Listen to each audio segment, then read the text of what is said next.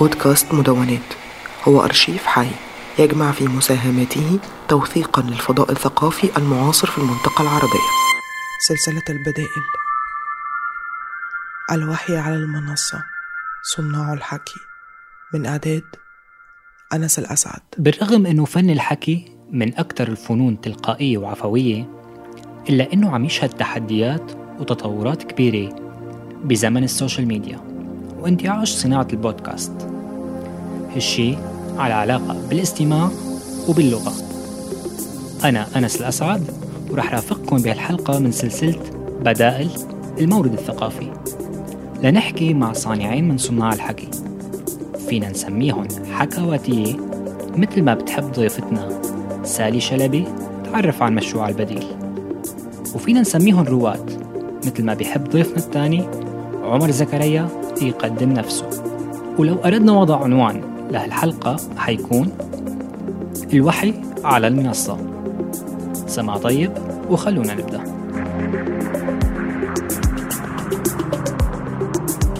وكان كان يا مكان دكان مقابل دكان، أبو كامر في الدكان كاعد بكرش كضامه، استاكلونا وكالوا كلال كدش بيقولوا كدش، ونطل بالسع ظهر التشيز كسر حجر الطاحونة، والطاحونة مسكرة فيها مي معتشرة، والطاحونة مسكرة فيها مي معتشرة، وهون مقص وهون مقص. كل القصص بدنا نحكيها ونقصها عليكم. وبتبلش هاي القصة بكان كان يا مكان، بزمان غير هذا الزمان، بمكان غير هذا المكان.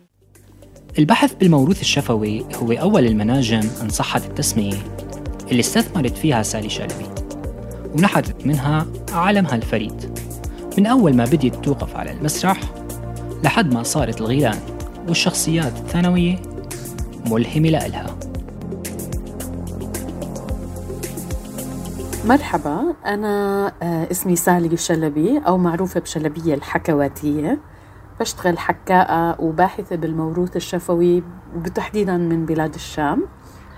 بالألفين وخمسة كان عندنا فعالية، ولما طلعت على المسرح وكان عريف الحفل عم بيعرفني قلت له ما تعرفني باسمي أو كتوست ماستر، عرفني إني شلبية الحكواتية. وكان لجمهور تقريباً مئتين طفل برمضان، ومن يومها وأنا بحكي حكايات بالمساحة العامة.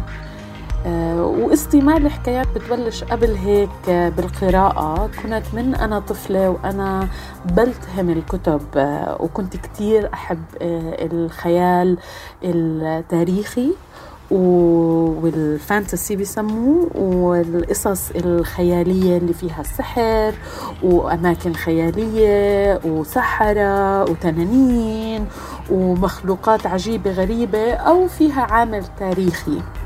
إذا في شخصيات ملهمة هي دايماً مش البطل أو البطلة، ولكن مساعدينهم اللي هم بضلهم وراهم وبيحسوهم وبيقووهم.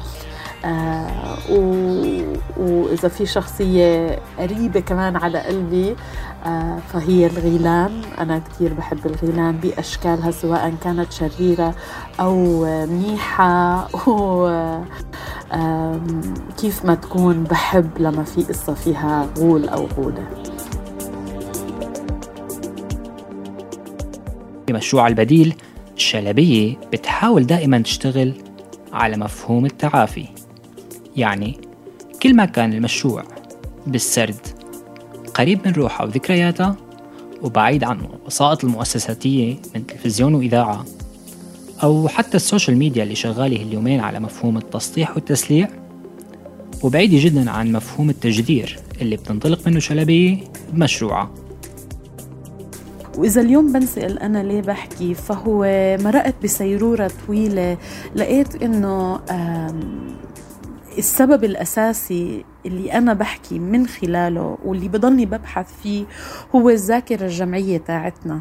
إحنا بالمنطقة تعرضنا لكتير ترومات، كتير مسائل مختلفة، من حروب، من احتلال، من ثورات، من عنف بأشكال مختلفة، وهذا ب بيأثر على ذاكرتنا الجمعية، غير التلفزيون والإذاعة والإنترنت وتأثيرهم على المحكي والشفوي. فلقيت أنه أنا بهذا المكان جزء منه لأشفي ذاكرتي، أنا اللي تأثرت بحرب الخليج. أنا ربيت بالكويت وانتقلنا من الكويت للأردن بالواحد وتسعين مع غزو العراق للكويت، وبطلت أتذكر طفولتي من وراء هاي الحادثة. فأنا جزء من اللي بعمله هو عم بحاول أعافي ذاكرتي من خلال ذاكرة أقدم اللي هي بترجع لأجدادنا وجداتنا، وهي اللي بتجذرنا بالأرض هون وبالمساحة اللي إحنا فيها. فهي بترجع لذاكرة ما قبل الحدود والدولة الحديثة، وبترجع لذاكرة شعبية حميمية مبنية على على حكمة ومعرفة من الأرض وعن الأرض بطريقة كتير بتجذرنا زي ما حكيت بهويتنا. بس بنفس الوقت وطالما في جمهور واسع، صغار وكبار، مراهقين عم يروحوا لمنصات السوشيال ميديا، سواء كانوا مستهلكين أو صناع محتوى، فما بيعني هالشي لسالي إلا أنه تحدي أكثر منه فصل أو خيار. فاليوم أنا بحكي من هذا المكان، ويمكن عشان هيك كمان بحب قصص من نوع معين اللي هي من بلاد الشام. ولما بكون عم بدور على قصص أو نصوص ما بستند على نسخة واحدة أو, أو شكل واحد، وما بحكيها زي ما هي بتوصلني، ولكن بمطبخي بتتملح وبتتبهر وبتعرض وبتصغر وبتنعجن لتطلع بنسخة شلبية. و... واليوم يعني أي نعم اللي بعمله له كتير تحديات وكتير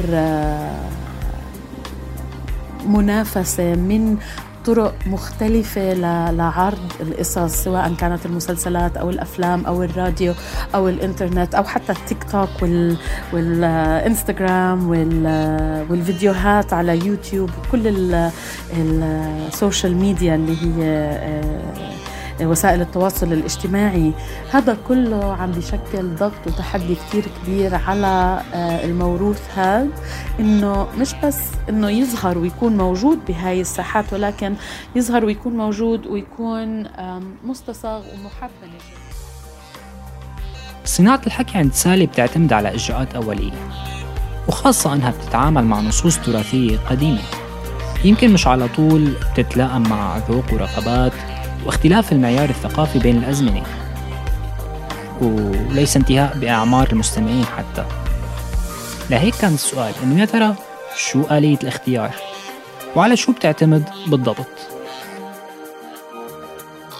اليوم إذا بنسأل كيف ممكن نوفق بين التجذر والتقليد والعصرنة والمعاصرة، هذا سؤال كتير كبير، ويمكن الجواب له بيكون بي إنه أي حدا بيختار نص أو حكاية أو, أو شيء سمعه إنه يقدمه اليوم فهو صار معاصر كيف ما تقدم، لأنه إحنا أولاد اليوم وبنات اليوم، وما في حكاء وحكاء بيحكوا شيء ما بيخاطبهم، فإذا خاطبهم فهو بيخاطب قيمهم وبيخاطب واقعهم وبيخاطب مين هم اليوم. فإحنا عصرنا بكوننا اخترنا.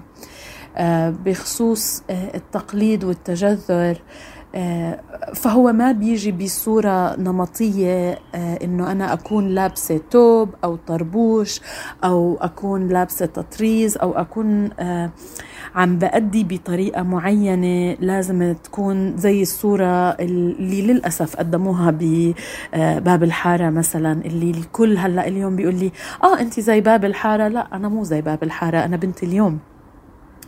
وجزء من جوابي لهذا الشيء إنه الحكاء قبل مئة سنة أو مئتين سنة والحكاء ما كانوا يروحوا يلبسوا حكاء، ما كانوا يحطوا كوستيوم، ما كانوا آه يقرروا انه آه آه هلا هي شخصيه بدهم يلبسوها، اللي للاسف بنشوفها اليوم مرات مع بعض الحكواتيه.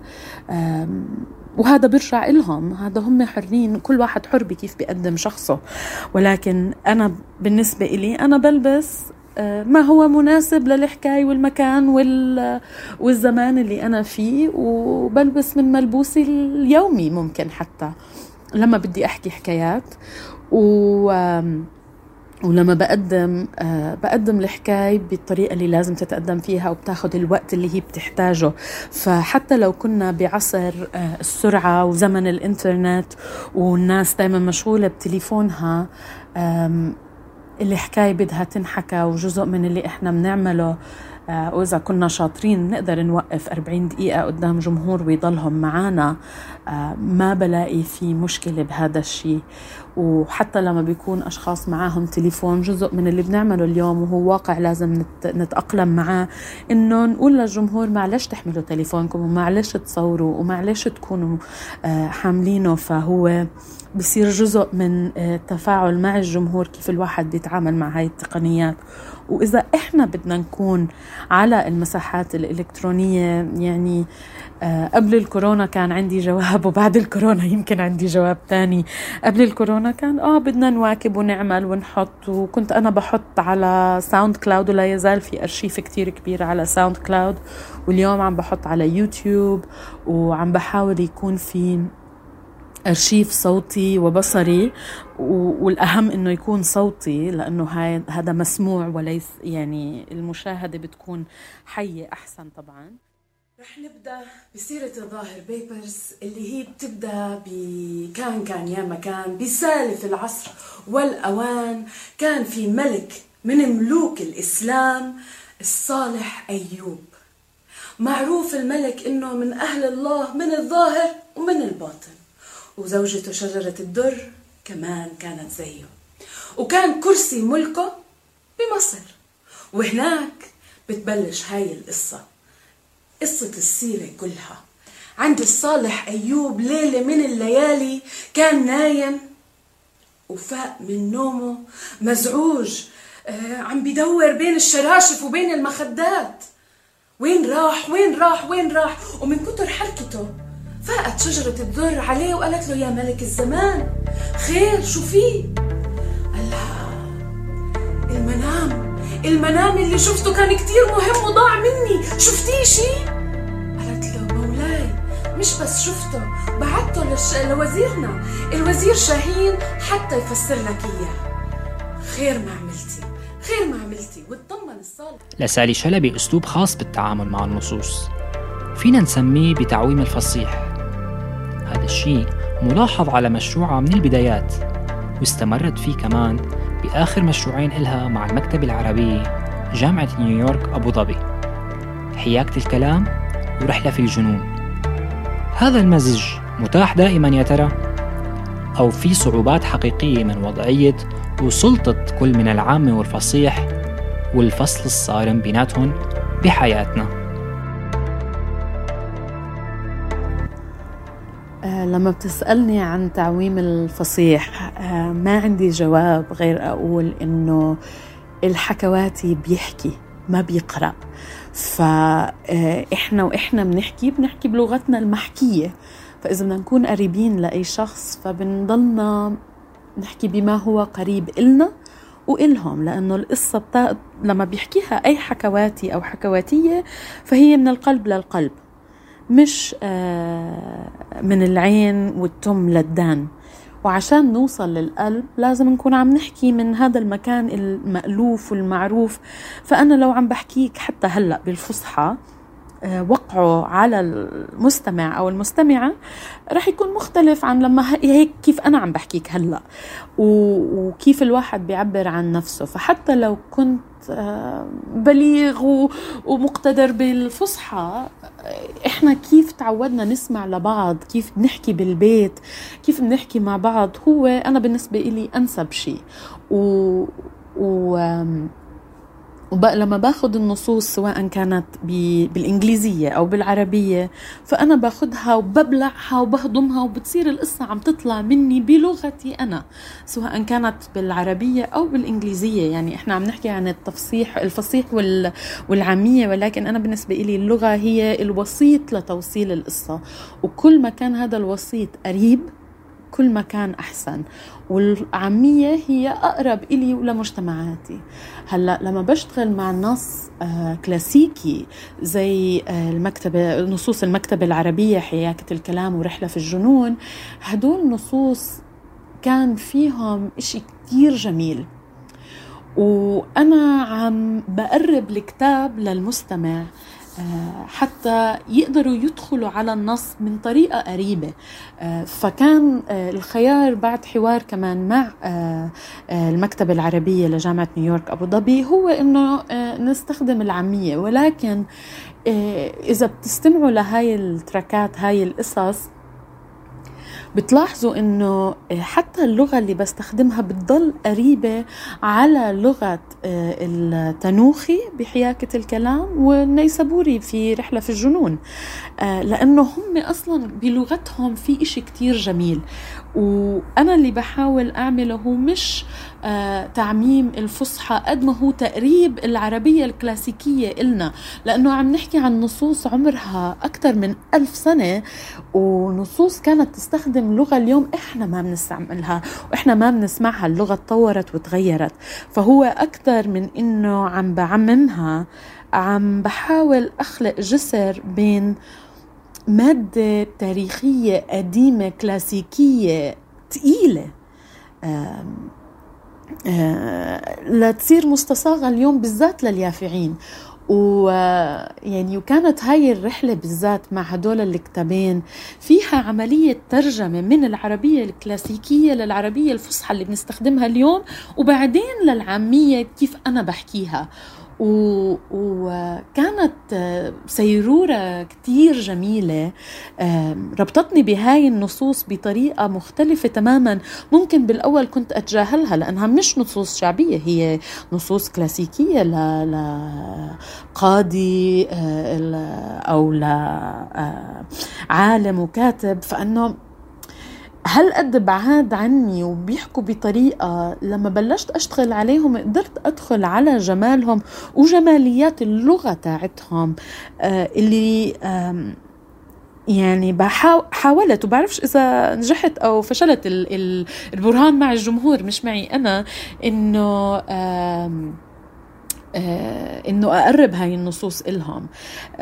وهل في سلطة للفصحى أو العامية بهذا السياق؟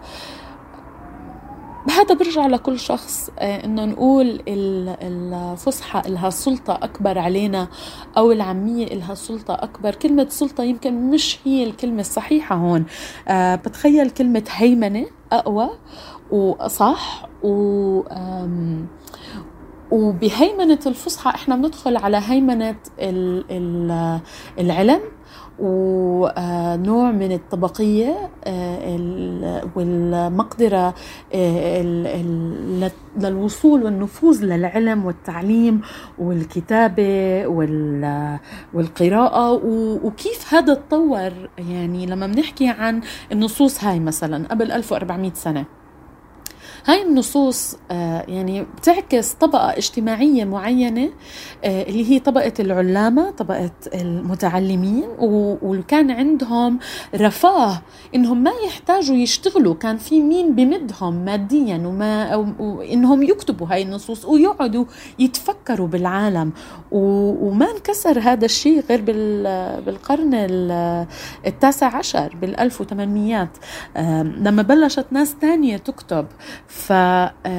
فالفصحى والعامية كمان إحنا بندخل بجدال مش سلطة قد ما هو هيمنة، وجدال طبقي إنه هل العامية أصح أم لا؟ أني عامية فيهم كمان، في عنا عاميات مختلفة من من طبقات مختلفة من أماكن مختلفة. فهذا هو بتخيل هو صراع اللغة لما بنحاول نحطه بقالب سلطة فبيصير هو صراع طبقي مش بس صراع سلطوي، والحكي بالعامية بغض النظر الحكاء أو الحكاء جايين من أي طبقة هو بيكسر هذا الشيء، فبيصير القصة والنص والمعلومة متاحة بطريقة أكبر بتكسر هذا ال هاي ال الحدود نوعا ما. فأنت لما بتحكي أي شخص وأن بيقرأ أو ما بيقرأ، طفل أو كبير أو بيعرف أو ما بيعرف فصحى، فجأة بيقدر يفوت على القصص وبيقدر يفوت على هذا المكان، فبيصير في إتاحة أكبر للقصة بالعامية من إنها تضل بالفصحى. منضل مع صانعات وصناع الحكي ومننتقل لتجربة أخرى بيمثلها صاحب بودكاست قصة الأسبوع، عمر زكريا، اللي حيسلط الضوء بحديثه على شؤون مختلفة. إذا كانت سالي تناولت الجانب الروحي من هالصناعة، فعمر حيحكي لنا عن الجانب الصلب، لوجستيات ومعدات إنتاج بتساهم بتحسين الجودة. بيركز عمر كمان على نصوص عم تنتج اليوم، قصص قصيرة، أدب مترجم، بتحمل أفكار وتوجهات لشريحة عمرية مختلفة عن المشروع اللي بتشتغل عليه سالي. مرحباً، أول شيء اسمي عمر زكريا، مؤلف روائي وكاتب، بكتب مقالات ومؤدي صوتي. بالنسبة للأداء الصوتي تحديداً هو تركيزنا اليوم، أنا بلشت سجل تقارير مع تلفزيون عرمرم، تلفزيون على الشبكة. كنت بهديك الفترة عم بتدرب بالبيت، بسجل صوتي وبسمع حالي، وهي بهدف الدخول إلى عالم الدبلاج. بهديك الفترة كنت عم ببحث عن وسائل الوسائل التعليمية غير الرسمية اللي هي مش أكاديمية، وكنت مقتنع إنه الفيلم الوثائقي هو أحد هذه الوسائل، بالرغم من إنه دخولي إلى عالم الدبلاج كان متأثر بشخصيات كرتونية تحديداً، يعني بسمي منهم جون سيلفر اللي أداه وحيد جلال بجزيرة الكنز، أدوار مختلفة للفنان مروان فرحات بصقور الأرض ومحقق كونان وسبنسر. كمان حتى في بالإنجليزي شخصية سكار ب The Lion King اللي عملها الممثل جيريمي ايرونز.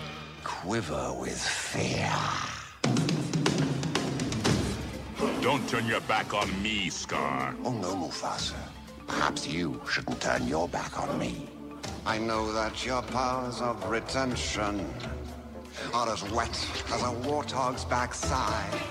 Oh, prepare for the chance of a lifetime. Be prepared for sensational news. عندي رغبة بأنه أنا أدائي كمان يكون إلي دور بماذا أؤدي، فطلعت بفكرة قناة سميتها كتابولوجيا، نسبة لمصطلح ركبته من كلمة كتاب ولفظ لوجيا اليوناني. طبعا حكيت تفاصيل أكتر عن هذا المصطلح كيف ركبته بمقال كتير طويل على صحيفة المتلمس، بس بعد فترة لأسباب شكلية وأسباب مضامينية وقفت العمل على القناة. القناة لسه موجودة بس وقفت العمل عليها وحولت للبودكاست.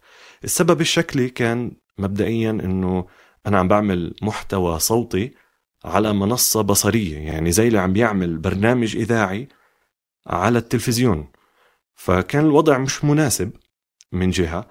من جهة تاني أنا كمتلقي ما كان عندي استعداد اسمع لفصل من كتاب موجود فيديو على يوتيوب، رحت باتجاه القصص القصيرة حصرا، وبالتالي ما عاد مناسب تسمية البودكاست باسم كتابولوجيا، فسميته قصة الأسبوع. إنه القصة القصيرة فيها كل ال عناصر اللي حببتني بمهنة الدبلاج، فيها السرد وفيها الشخصيات وفيها شوية تمثيل، فيها أداء، حتى بالسرد فيها أداء ممكن يكون عاطفي، ممكن يكون ساخر، ممكن يكون جدي. فهذا التنوع الموجود بالقصة القصيرة خلاني اتبنى هذا الجنس الأدبي لوحده في بودكاست خاص. لوجستيا للعمل على بودكاست خاص فيني أنا بحاجة لغرفة نوعا ما معزولة، نوعا ما قادر. هي مش بالضروري تكون استوديو معزول بشكل فن بشكل محترف، بس نوعا ما يعني في مجال انه اتفادى بعض الضجة اللي من اللي بالخارج. آه وضطريت علق اسفنج على الحيط و... آه عشان عشان موضوع الصدى. طبعا انا بلشت بالبيت، حطيت آه طراحات كنبايات بشكل آه زي علبة، وكنت فوت راسي فيها وكان موضوع مزعج. آه فاضطريت اخذ مكان اوسع وعلق اسفنج على الحيط، وهلا انا بشكل واقف ومرتاح مسجل. آه هذا كمان كان تحدي أساسي، هو موضوع المكان اللي ممكن وقف وسجل فيه ويطلع معي نوعية صوت جيدة، خاصة إنه الميكروفون اللي قدرت حصله اللي قدرت جيبه نوعا ما الدايافرام فيه حساس. هو تقنياته بسيطة، هو ميكروفون يو اس بي بس من نوعية جيدة، وبالتالي الدايافرام اللي موجود فيه حساس، وأنا بحاجة لهيك دايفرام عشان نوعية الصوت اللي أنا بدي سجله تكون عالية. بس المشكلة بهذا الموضوع موضوع الصدى، فبالتالي خلق هذا النوع من من التحدي بإني كيف بقدر أعمل غرفة جاهزة للتسجيل بشكل إنه حدد الأصوات الخارجية اللي جاي منه. طبعا أنا ما بقدر أهرب، بضطر عيد الجملة اللي وأنا عم سجلها بتمر سيارة الغاز من برا، أو بطلع زمور سيارة، أو صرخة من الجيران من تحت. بس يعني قادر اتفادى خلينا نقول ثمانين بالمية من هاي الأصوات. أه تحدي لوجستي تاني هو موضوع الاديتنج، المنتجة ما بعد التسجيل. يعني أنا مش مهندس صوت، وصدقا ما عندي كتير اهتمام بالشغل على برامج التسجيل. أنا مهتم بالأداء أكتر، مهتم بكيف أتعامل مع مايكروفون وأنا عم سجل، بس فنيات هندسة الصوت ما عندي. فأخذت وقت لأتعلم كم تق... يعني كم تكنيك هيك أقدر طبقه على صوتي ما بعد التسجيل عشان يطلع بالتسجيل نظيف وقابل للعرض أو قابل للبث.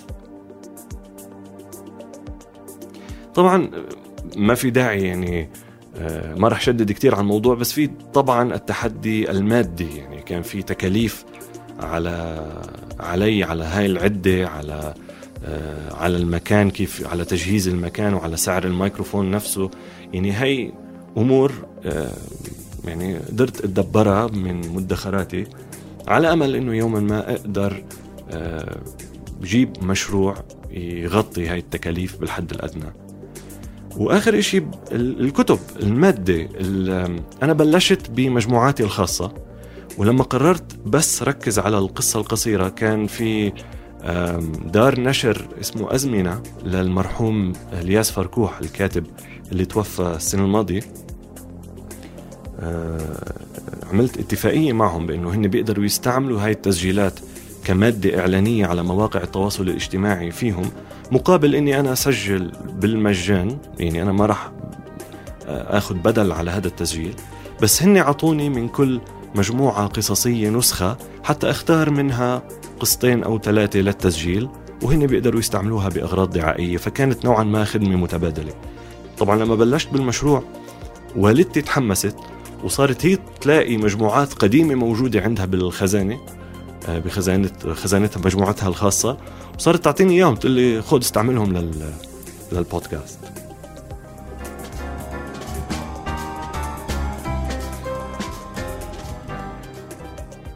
لا يهمها أن تظهر صورتها بالثوب الأسود وقبعة التخرج في الكتاب السنوي، ولولا أهلها لا تشارك بحفل التخرج. أريد صورة لك، تقول والدتها. ترفض.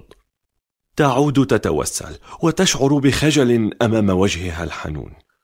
تتصور وترجو والدتها أن لا تضع الصورة على مطلق طاولة في البيت، وتلبي الماما، إلا أن المصور يعرضها في واجهته الزجاجية ويرفض إزالتها. وبعد أسابيع يقرع بابهم شاب ويسأل طالبا يدها، فتغدو بحاجة لمن يحميها من صورتها. عن التصرف وحدوده المختلفة. لما نكون عم نأدي نص لكاتب معاصر أو على قيد الحياة، قادر على تقييم المعاني الحقيقية من الأداء بعيداً عن التأويل أو التعديل. بحدثنا عمر عن هالتفصيل. بالنسبة للأداء، كونه أنا ملتزم بالقصة القصيرة كما هي كتبت بالمجموعة، فأدائي يعبر عن كيف أنا قرأت القصة. يعني ممكن كتير قراء أو كتاب يعترضون، والله أنا ما كان قصدي هيك، أو أنا ما قرأت هالقصة بهالأسلوب. فهو نوعا ما أنا عم شارك على هالمنصة كيف أنا فهمت القصص، وبالتالي هيك عم أديها.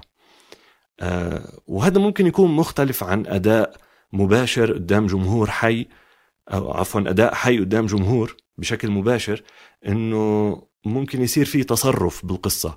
فالتصرف الوحيد اللي أنا عم بعمله بالقصة هو النبرة اللي أنا عم بستعملها في السرد اللي اللي اعتمدته للقراءة، بس نفسه النص أنا ما عم بعمل فيه أي تصرف. شو ممكن يقدم فن الأداء للقصة القصيرة؟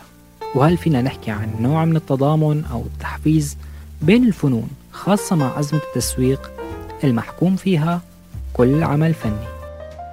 هذا العمل البديل معني بشكل أساسي بالإضاءة على فن شعرته مهمل في عالم النشر، وعالم النشر صعب جدا. يعني أنا هلأ من تجربتي ككاتب قدر ينشر رواية السنة الماضية، بأكد لك أنه الصعوبات اللي أنا واجهتها بيواجهها أصحاب المجموعات القصصية بشكل أكبر.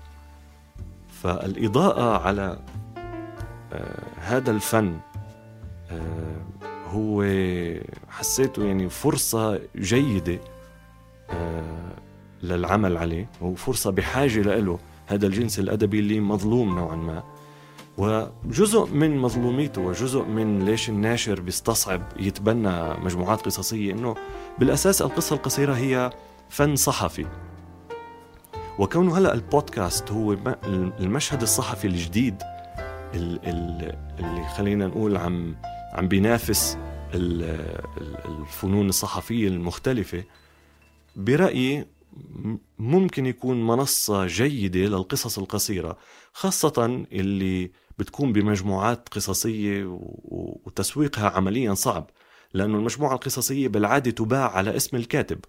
بس لما لما يكون عندك كاتب مش معروف وفي له مجموعة قصصية، ما في أي طريقة لتسويق هاي المجموعة، بعكس الرواية. يعني إذا في رواية نحن ما بنعرف مين الكاتب تبعها، بس إلها موضوع معين ممكن تسويقها إنه هذا بالموضوع، إنه والله هاي الرواية بتحكي عن الموضوع الفلاني ممكن يهمك، فبغض النظر إذا نحن بنعرف الكاتب ولا لا ممكن نشتريها على هالأساس. القصة القصيرة أصعب بتسويقها من هالناحية، بس إذا وضعت على الصحافة وعرفت هذه الأسماء ممكن آه إنه تساهم ب خلينا نقول إنعاش المجموعات القصصية. من المشتركات بين مشروع عمر ومشروع شلبي هو اختيار المحتوى ومسألة تعويم الفصيح اللي حكيت عنها شلبي، ولكن أمام شريحة عمرية مختلفة، فالهوامش اللي ممكن ينراح إلها كمان بتختلف وبتنزاح بشكل أو بآخر. بالنسبة لإلي موقفي من تعويم الفصيح هو مش واحد بكل أشكال العمل الفني، وما عندي موقف جامد معه أو ضده. إذا كان الهدف من تعويم الفصيح هو بس سهولة الانتشار وهي الأهداف التجارية، إنه يعني والله نحن سهولة بالبيع وسهولة بالربح وهاي، فم يعني ما مش كتير معني بهذا الموضوع. أما إذا كان التعويم يتناسب مع الهدف من العمل الفني، أو ممكن هذا التعويم يصب في مصلحة العمل الفني، فأنا هون ممكن أقول أنه لا، يمكن الأفضل تعويم الفصيح.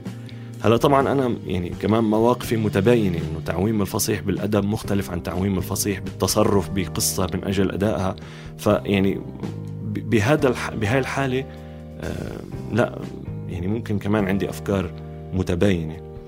بالنسبة للقصص اللي أنا عم بقراها، في كتير جمل وحوارات بتطلع بالقصة اللي ممكن سردها بالفصيح، بس ال... بعض التعليقات تطلع بالعامية، فأنا عم خلي الفصيح فصيح وعم خلي العامية عامية، وعم جرب قدر الإمكان التزم باللهجة كمان. يعني إذا كانت القصة لبنانية بجرب طلع لهجة لبنانية، إذا القصة أردنية أو فلسطينية بجرب طلع لهجات يعني معنية بالقصة بمضمون القصة.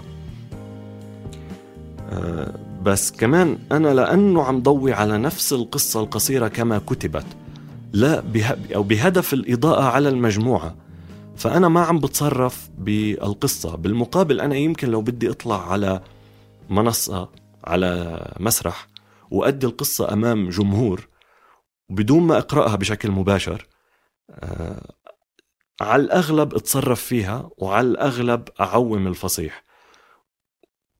وطبعا أنا أديت الاثنين، يعني أديتهم وللصدفة أديت مع سالي عدة مرات، أه مرات أه مرة أو مرتين يعني غيرت بالقصة و وعومت الفصيح وتصرفت فيها وحفظتها، لأنه كان الهدف من العرض أني أنا ألقي القصة من ذاكرتي أمام الجمهور. بالمقابل في مرة طلعت وقرأت قصة، طبعا تصرفت بالأداء بس ما تصرفت بالنص. سالي بالمقابل يعني يعني متمرسة أكتر بالعمل على المسرح، وبالتالي رح تطلع تأدي القصة كما خلينا نقول كما يليق بهذه القصة بعدة أساليب هي متمكن منها. بس أنا لأنه نفس فكرة قصة الأسبوع ترتكز بالأساس على القصة كما هي مكتوبة وربما كما أنا قرأتها، فأنا ما بتصرف بالنص، بس طبعا قراءتي عم بتأثر على المستمع يمكن أنه يشوف النص بهاي الطريقة. ورغم أنه في كتير ناس قالوا لي، يعني في وصلني فيدباك من كتير كتاب قالوا لي والله أدائك حلو وعجبنا صوتك وعجبنا أدائك ومنحب وشكرا لك أنه أديت لنا، اخترت من مجموعتنا القصصية وأديتها. كمان إجاني تعليقات من كتاب قالوا لي أنه لا، نحن ما عنينا بهاي الجملة هاي الحيوية، كان قصدنا وضع رتابة أكتر إلى آخره. وأفترض أنه يمكن القراء في منهم ممكن يعجبهم أدائي بالقصة، وفي منهم ممكن يقولوا لا أنا لما قرأت القصة من قبل أو لما سمعتها ما حسيت أنه النبرة اللي أنت مستعملها تناسب النص. فهذا هو الهامش التصرف اللي أنا عم بشتغل عليه.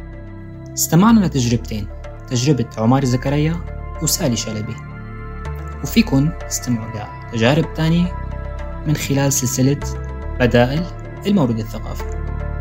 إلى اللقاء.